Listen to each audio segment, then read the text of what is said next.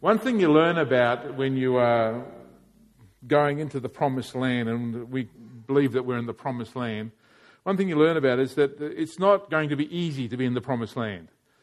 A lot of people think that once you get to the promised land, everything is roses and chocolates and it's all fine, but that's not the case.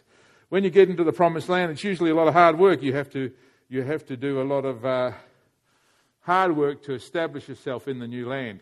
Your old life is gone and the new life has come. When you leave your old life, there's a whole lot of stuff that you've got to shake off when you get into a new place. It's like moving into a new house, and you've got to, you've got to get comfortable with the new house. It's unfamiliar, and there's a lot of things that are different inside there, and you can't take your old furniture in there. It's got to stay out. You've got to have new furniture. Sometimes you've got to go and buy new furniture, and it, it's like your whole life is going to be different when you move into the new, new place, and it usually means a lot of hard work. If you are there in a new place and you forget who brought that new place to you, if you move into the promised land and you forget that God took you out of Egypt and took you across the Red Sea and took you through the wilderness and fed you in the wilderness and, and, and helped you, uh, you know, get over all of the difficulties in the wilderness and you get into the promised land and you get into the promised land and you forget the origins of where you came from, life becomes meaningless. Because God takes you somewhere for a purpose. God takes you out of one place and puts you in a new place for a reason. He takes you out of an old life and puts you into a new life because He has a purpose and a meaning and a reason for the new life. And if you get into the new life, you become a Christian, you move on and say, Oh, I'm going to be a Christian now, uh, and you give your life to Jesus, and Jesus comes into your heart and He starts to live in your heart. The reason He comes into your life is very clear. He has a purpose and a reason and a meaning for you being there. If you can't get that meaning, you don't understand that meaning, you forget your origins of where you've come from, then life becomes meaningless. And in a sense, we live in a world that actually is preaching the meaningless of not, meaninglessness of life continuously. We're told in our society that God is not real. We're told that we come from some sort of chemical reaction that happened when a lightning bolt struck a prime primordial slime pit, and, and life began in a single cell, and we sort of evolved to the intelligent beings we are today. We're told that that was the way it was, and that somehow we are there, you know, that we're there because of some great accident that happened. There's no meaning in it.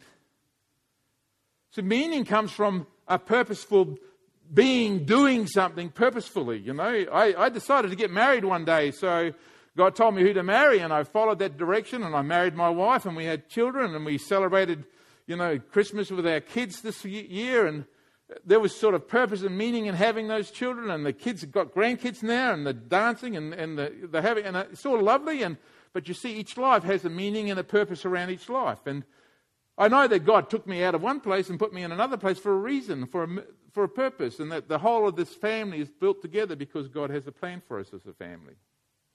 I know that.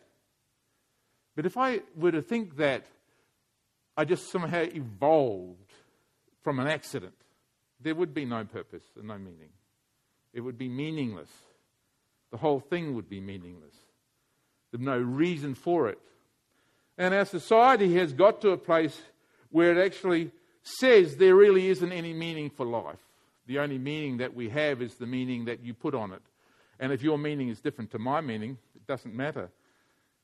So, in the last great wars, in the First World War, the Second World War, the Russians thought, and the Polish thought, and the Germans thought that their meaning was to be stronger than everybody else, and the strongest will survive, and we'll overcome everybody, and we'll kill everybody else off. We'll kill off all the Jews, we'll kill off everybody else, and that's what their purpose and their meaning was for.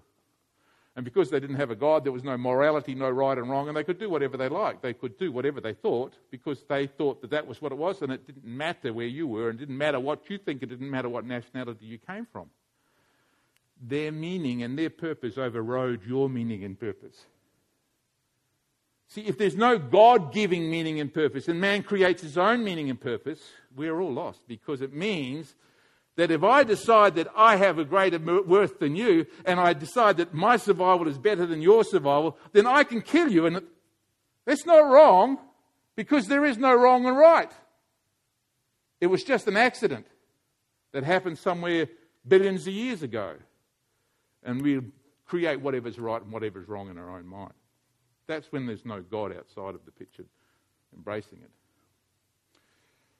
So, this is the season of the last days. I don't think we've got much history left before it all runs up. The Bible, the purpose of God, has showed us very clearly what's going to happen. And in the, in the, in the last pages of the book of Revelation and the book of Ezekiel and the book of Daniel, we read a lot about what's going to happen. And those things are happening now in our society now. They're happening as we live. You read the newspaper, you see these things happening all the time.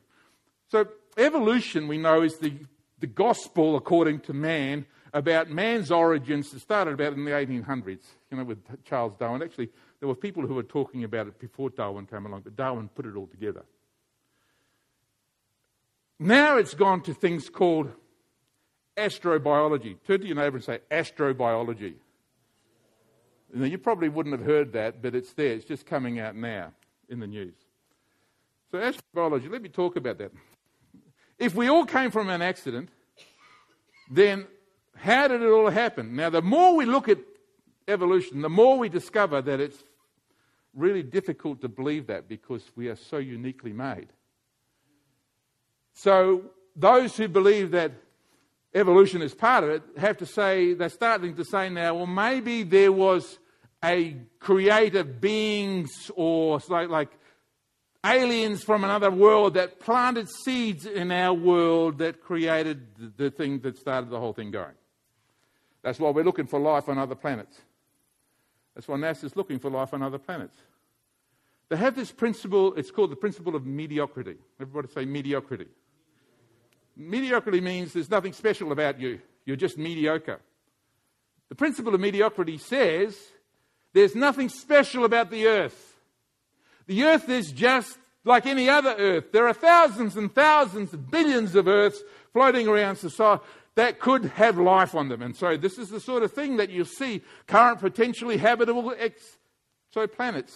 This is in the newspapers. They, they present this in the newspapers to us now, telling us these are all the other planets around in our solar system or in the solar systems near us, a few light years away from us, that are close enough to their sun that they could have life on them. They're in that Goldilocks zone, which is the special zone where only the planets where they're living in that zone around their sun can can have life. It's just that you can't support life. If you're too close to the sun, you'll burn up. Too far away, you'll freeze. You have to be right in that right place. So there's nothing particularly special about us. Well, we've got at least 12 or 13 or 14 or 15 or we've got lots of them there and we've got to find and with all the galaxies out there there must be lots and lots more. See, there's nothing special about us. Well, why would they say that?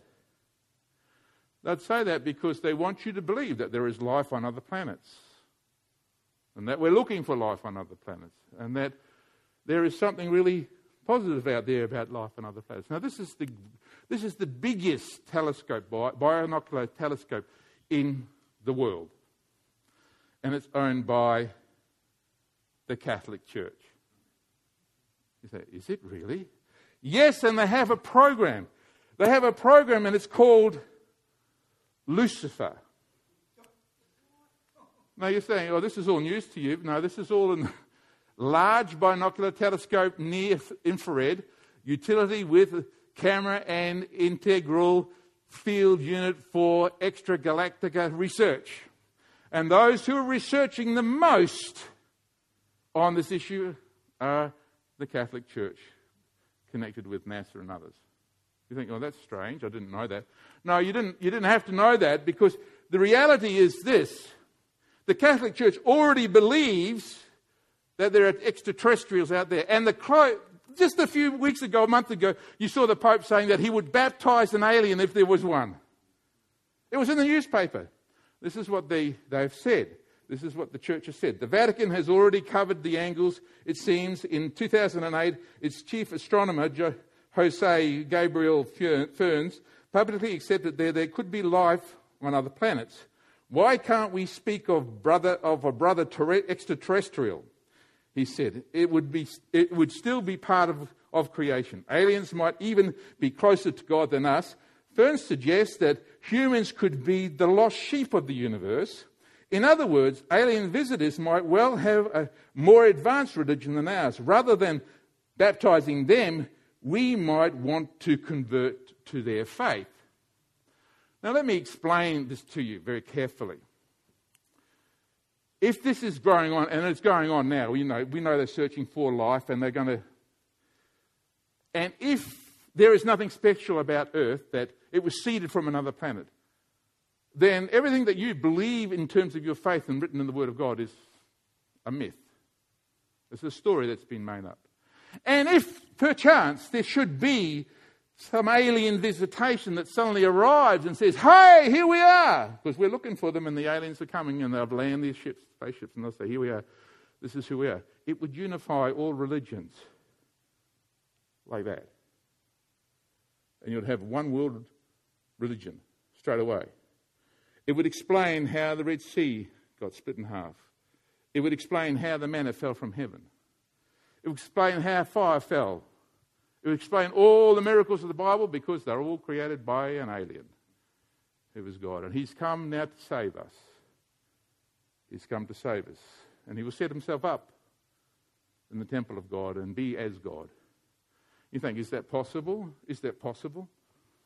Well, that's what astrobiology is all about. It's come from an alien race, and that's what we're looking for now. And a lot of the a lot of the atheists now, the atheist scientists, are actually bending towards this because everything in creation is so created, it's very hard to defend an evolutionary perception without some divine input.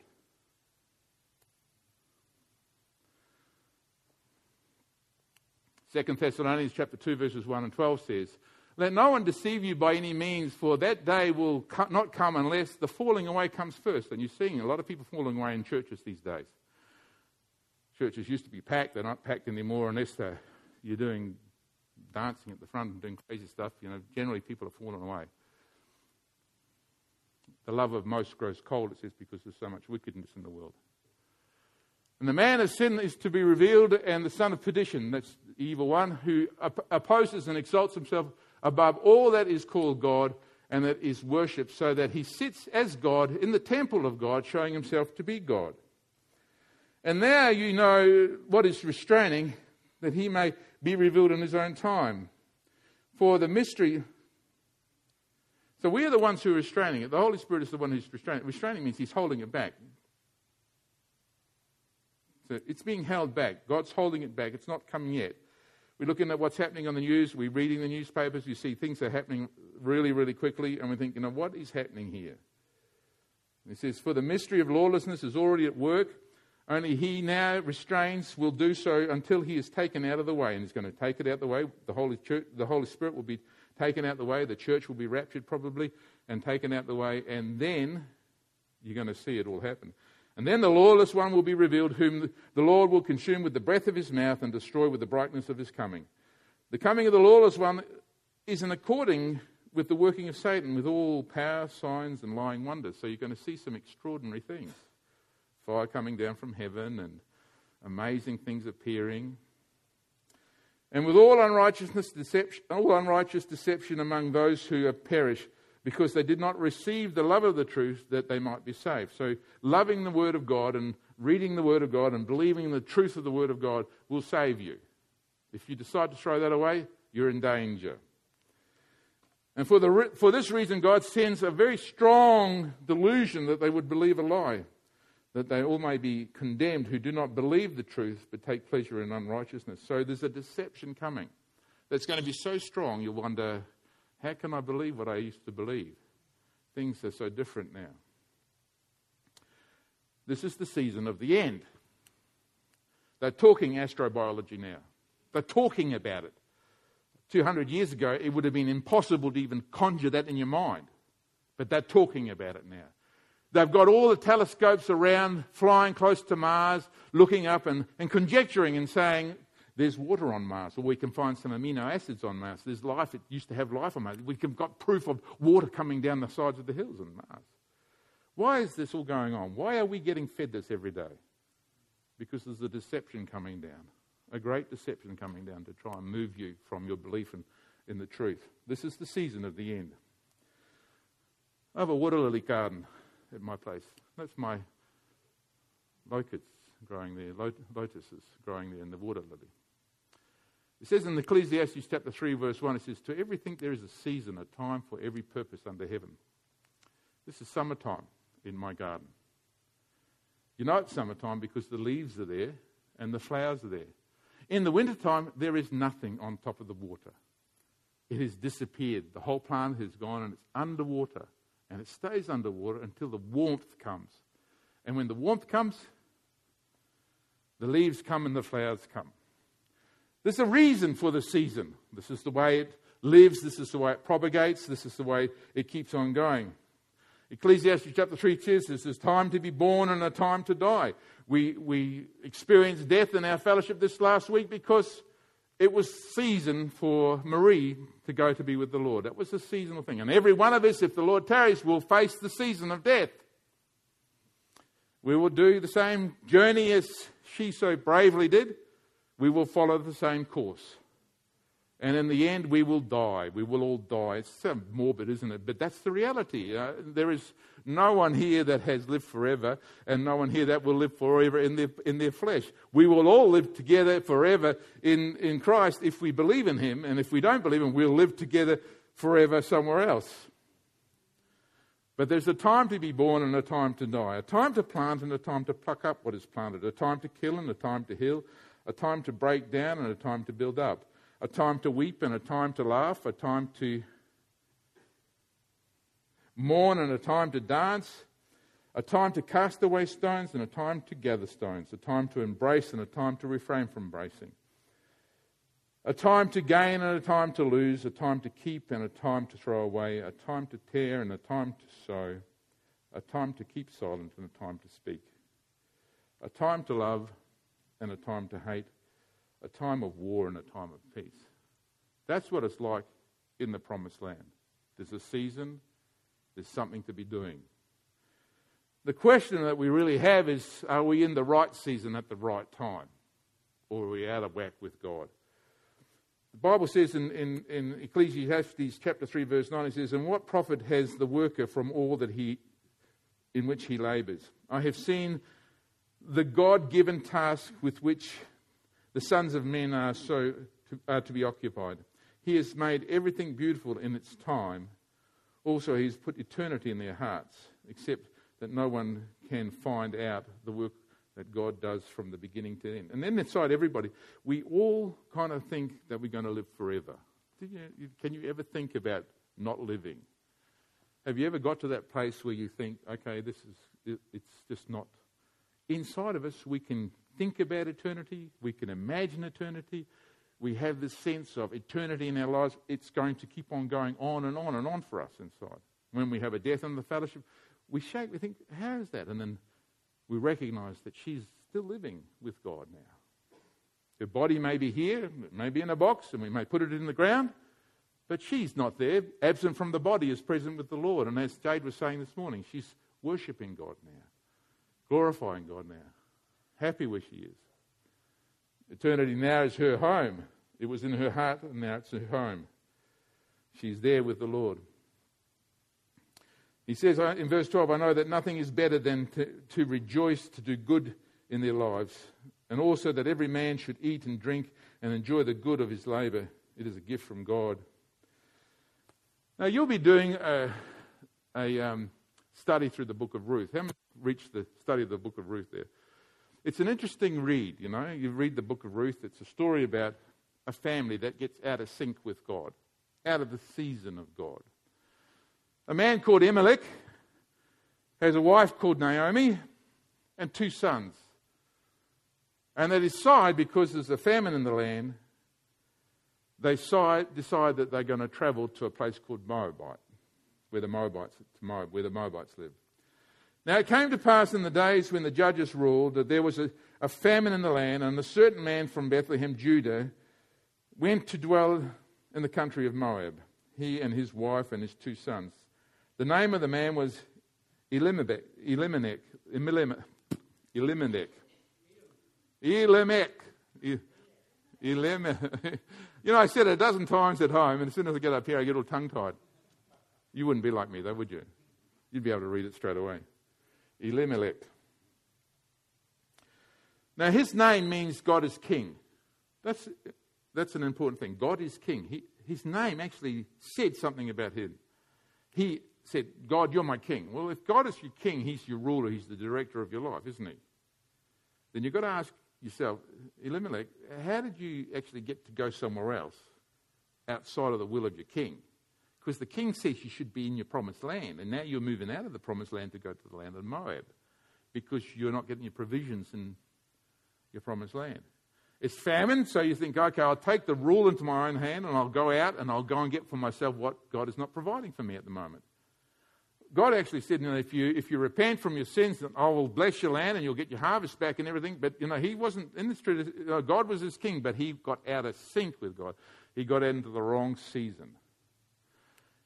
He started to go to the land of Moab, and when he got there, his sons, uh, Mahlon and Chilion, Maon means sickness, and Chilion means wasting away.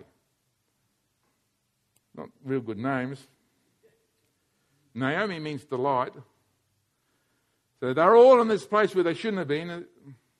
They left Ephrathites of Bethlehem, and that basically has this idea of it has a dual play on words, the name of where they left. It means ashenness or, or, or, or famine and bread, uh, you know, um, ha- a room or house of bread. Has that sort of play. Bethlehem is house of bread, and the Ephrathites is, it means to, to be mourning or to have something like that. So it has a play on words. And sometimes you can have that happen in the English language. You get a play on words. Columbine. What do you think when I say Columbine? Sorry? Mass shooting, Columbine. So you'd think mass shooting, you know, in, um, where people got shot in, in America, Columbine massacres. But what is a Columbine? It's a flower. So there's a dual meaning, you see. It has flower and it also means mass shooting. So in your mind, you get these two pictures. This is the same thing. The two pictures came from Jacob when he went there with Rachel. And Rachel died in this place. She was having her last son, Benjamin.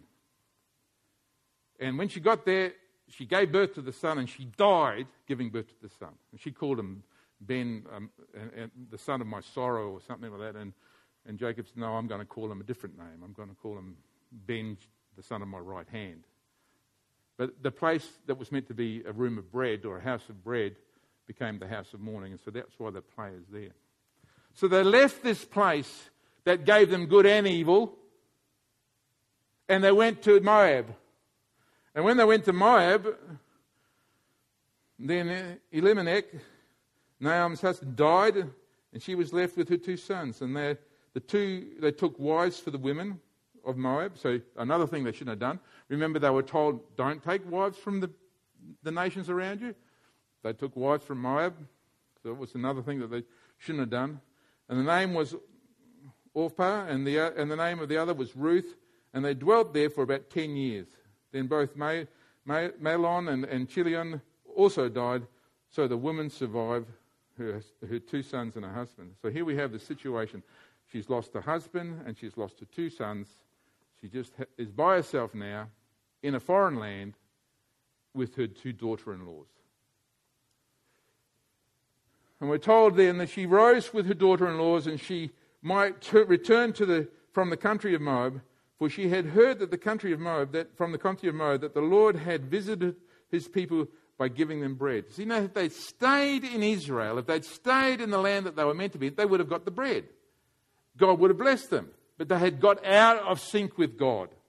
They got out of God's season and started. That's the biggest problem. You know, if you're living in God's season and you know what's happening and you're in sync with God, it doesn't matter what you're going through. God will bless you. You can go through a down time or you can go through an up time. God will be through the down time and through the up time, and He'll keep you going. Just stay in God's season. Stay with God. But if you get out of God's season and you go somewhere else and try and do it yourself and you're looking after your own life, you're going to you're going to suffer spiritual death. You're going to suffer the death of your, your future. Your whole life is going to be marked with suffering and pain because you're out of sync with God. She heard that back there in Israel, They were, they were reaping a harvest. And so she said, Therefore she went out from the place where she was with her two daughters in law with her, and they went on the way to return to the land of Judah. And Naomi said to the two daughters in law, Go, return each one to your mother's house. The Lord deal kindly with you as you have dealt with the dead and with me. The Lord grant you that you may find rest each in the house of her husband. So she kissed them, and they lifted up their voices and wept. Now they liked each other. They loved each other, these women. So the daughter in laws loved the mother in law. That's strange, isn't it? But it was working. For them, it was working. So she said, I'm going back home to where I come from, my family of origin. And she turned to the girls and she said, Girls, you go back to your family of origin now. Go back to where you come from. Well, we, try, we find that there was a couple of things that took place.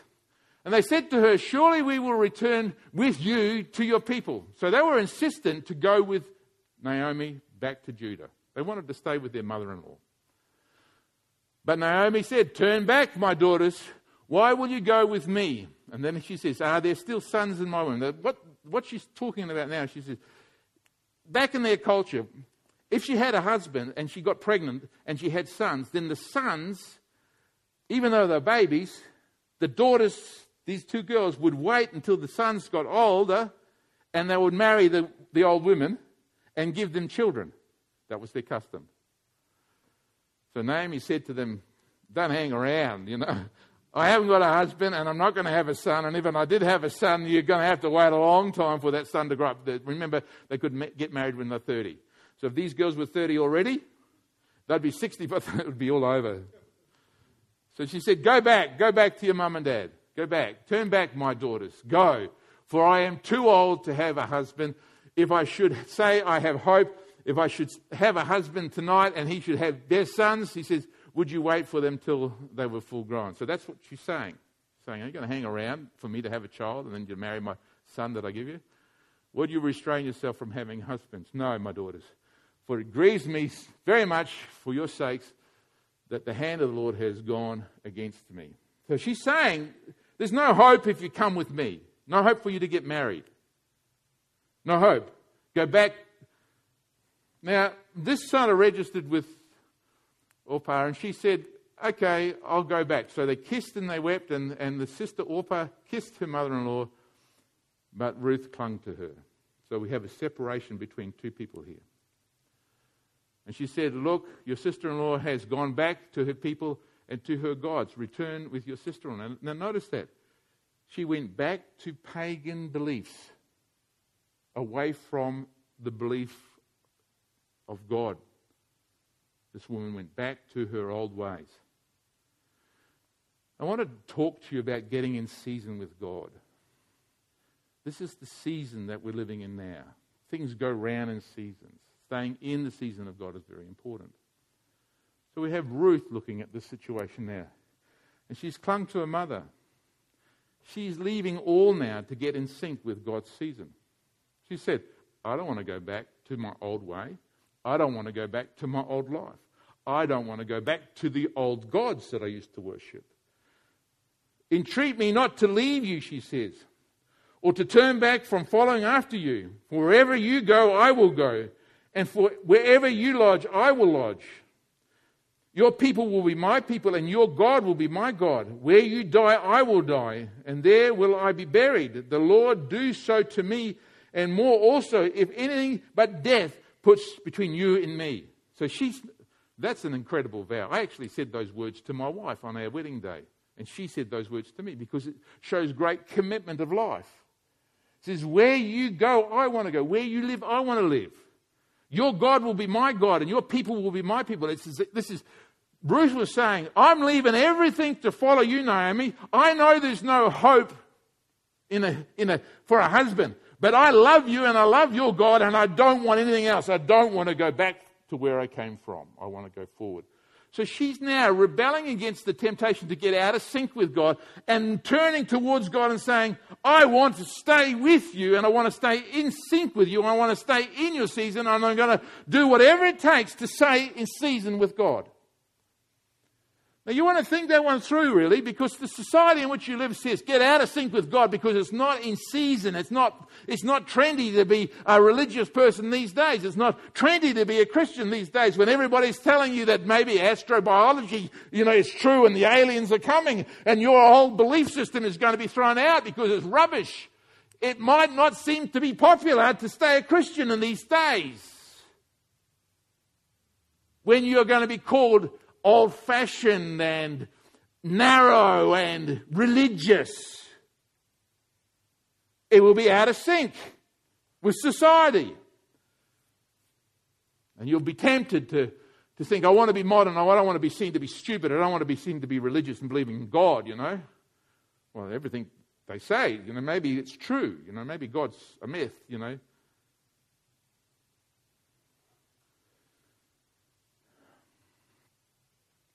So Naomi said, when she saw that she was determined to go with her, she stopped speaking to her.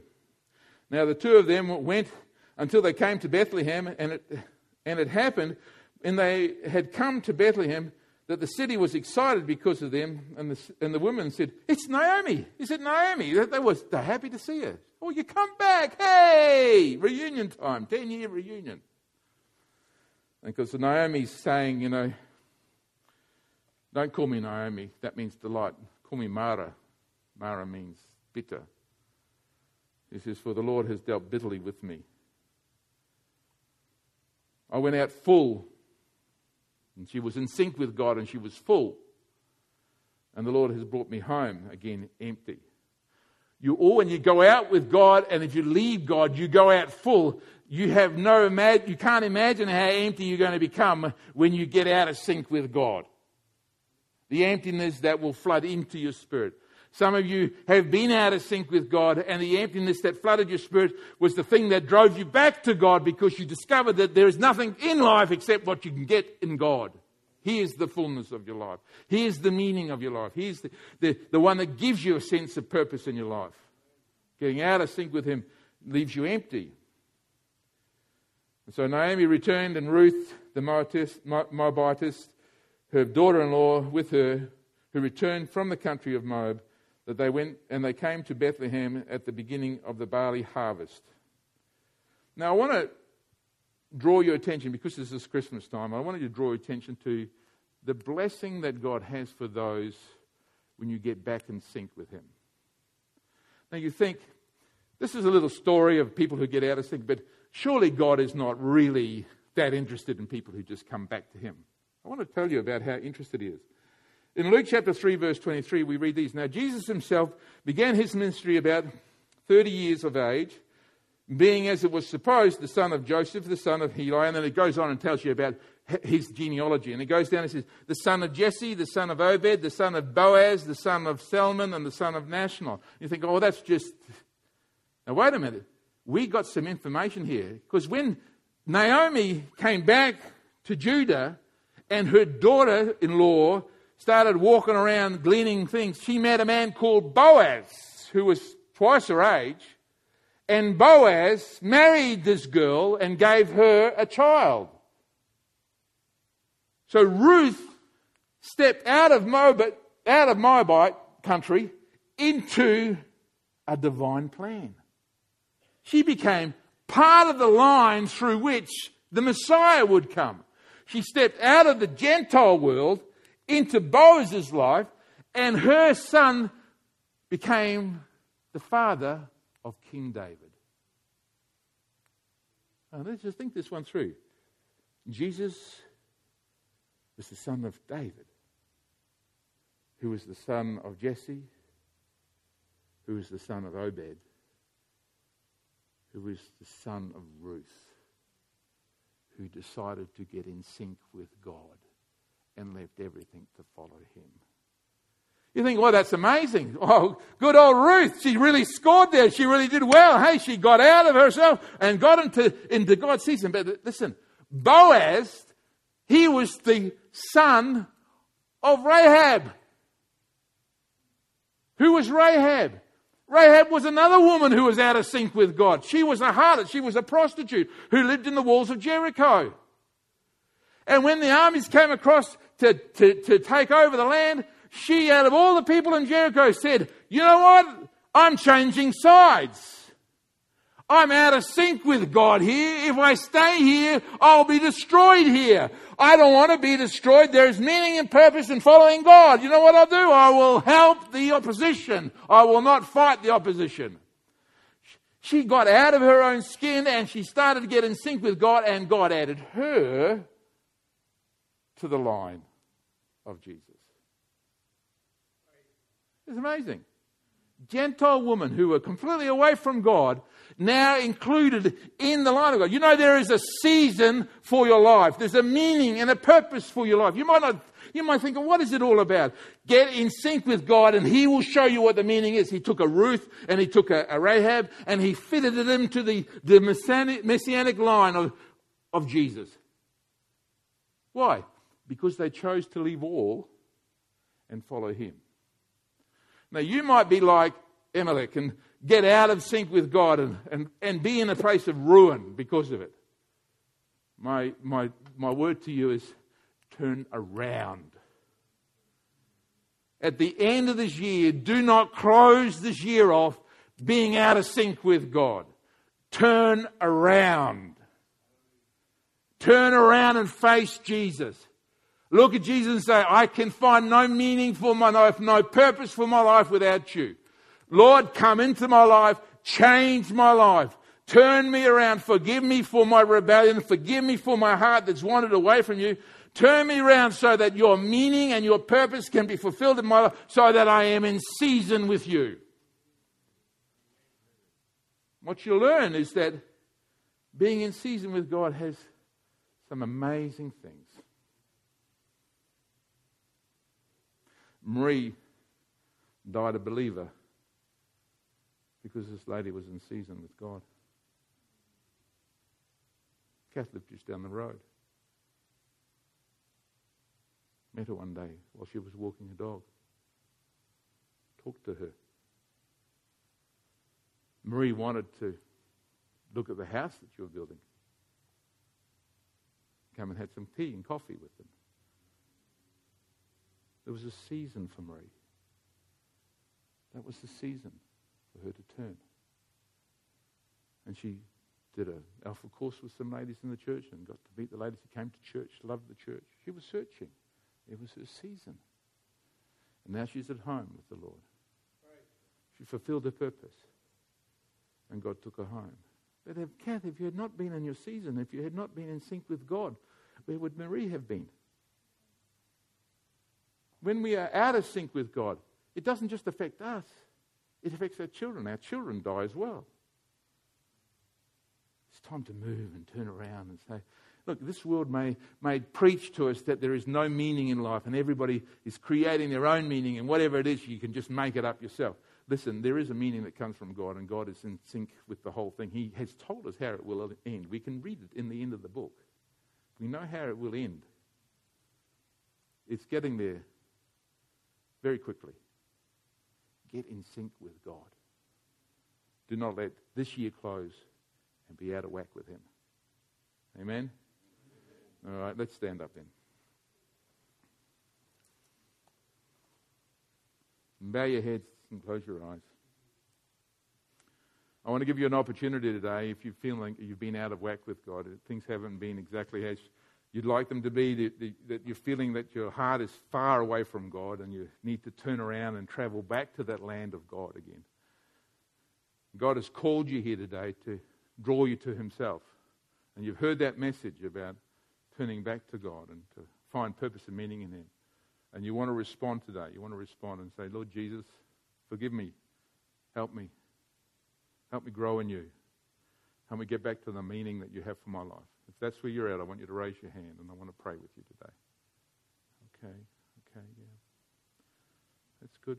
It's not, don't be embarrassed about that. That's fine. Thank you, Jesus. I want all those who raise their hands just to hold hands with the person beside you.